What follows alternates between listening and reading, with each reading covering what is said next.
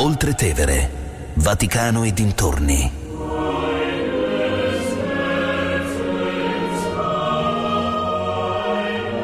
Di Katia Caramelli.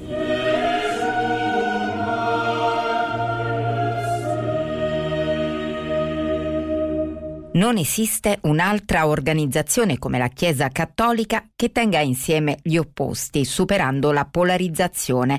Ne è convinto padre Antonio Spadaro, che, concluso l'incarico come direttore della rivista La Civiltà Cattolica, dal primo gennaio sarà sottosegretario del Dicastero per la Cultura e l'Educazione. Con padre Spadaro, tra le persone più vicine al Papa, tracciamo un bilancio dei lavori di questa fase del Sinodo conclusasi da poco, a cui lui stesso ha partecipato e che ha prodotto un documento di sintesi votato a maggioranza, rinviando tuttavia la discussione sui temi più controversi, come il celibato dei preti, al prossimo ottobre. La parola sinodo significa camminare insieme e da questo punto di vista l'esperienza è stata straordinaria perché eh, si sono incontrati padri e madri sinodali da tutte le parti del mondo, eh, luoghi in cui eh, ci sono le tensioni più forti che stiamo vivendo in questo momento eh, dal punto di vista geopolitico ma anche dal punto di vista ideologico e culturale. È difficile trovare una,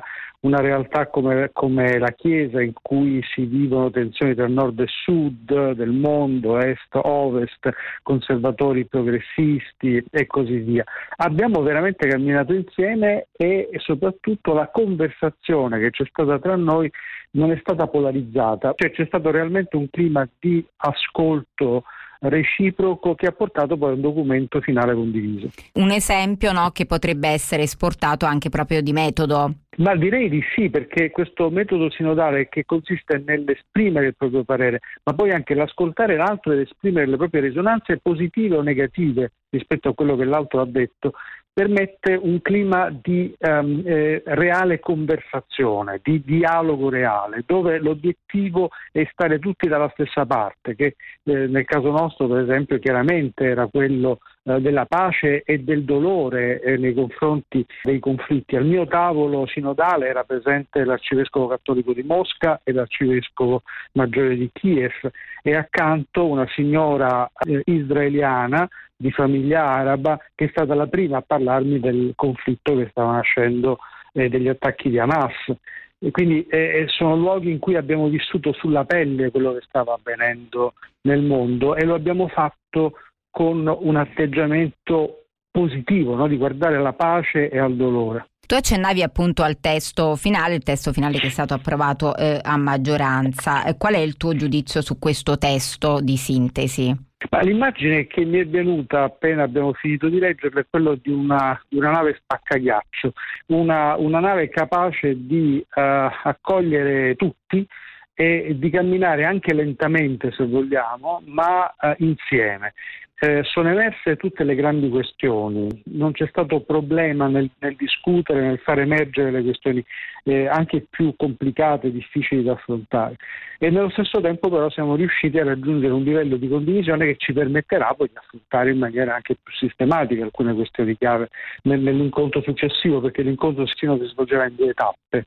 La cosa che eh, mi colpisce, che mi ha colpito in, questa, in, questo sinodo, è che guardando alla realtà del mondo, quindi non semplicemente a quella nostra, se vogliamo più occidentale, le questioni sono varie, complesse, anche per noi insospettabili. Per esempio un problema che è emerso con grande evidenza, a tal punto che c'è una, eh, un paragrafo all'interno del, del documento, quello della poligamia. Eh, allora è un problema che chiaramente io non avevo neanche neanche in mente, ecco, ecco, però appunto il fatto di trovarsi insieme fa emergere questioni che ehm, sono e saranno evidentemente temi di discussione per uh, il prossimo incontro. Qualcuno insiste sul fatto che il pontificato di Francesco sia un pontificato di semina più che di raccolta. Tu come lo vedi questo giudizio?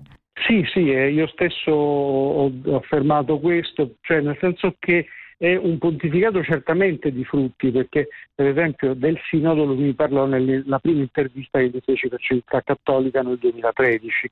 Adesso capisco cosa voleva dire eh, eh, più di dieci anni fa.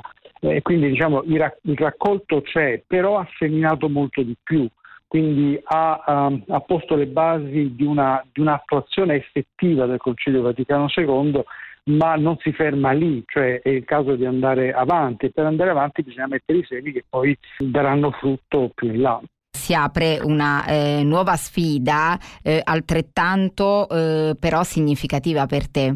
La sfida del Dicastero della Cultura della Santa Sede, ma sento in questo momento un'esigenza molto forte, cioè non tanto quello di eh, organizzare eventi dentro le mura, no? come se tutto dovesse, dovesse avvenire dentro, dentro, le mura della Chiesa, ma al contrario eh, partecipare ai luoghi, alle piazze dove l'effettivo dialogo eh, è vivo sui grandi temi del mondo, quindi prendere parte alla conversazione eh, in luoghi autorevoli in cui è possibile esprimere la propria opinione, e la nostra opinione in questo caso, e questa potrebbe essere una prospettiva di impegno molto interessante.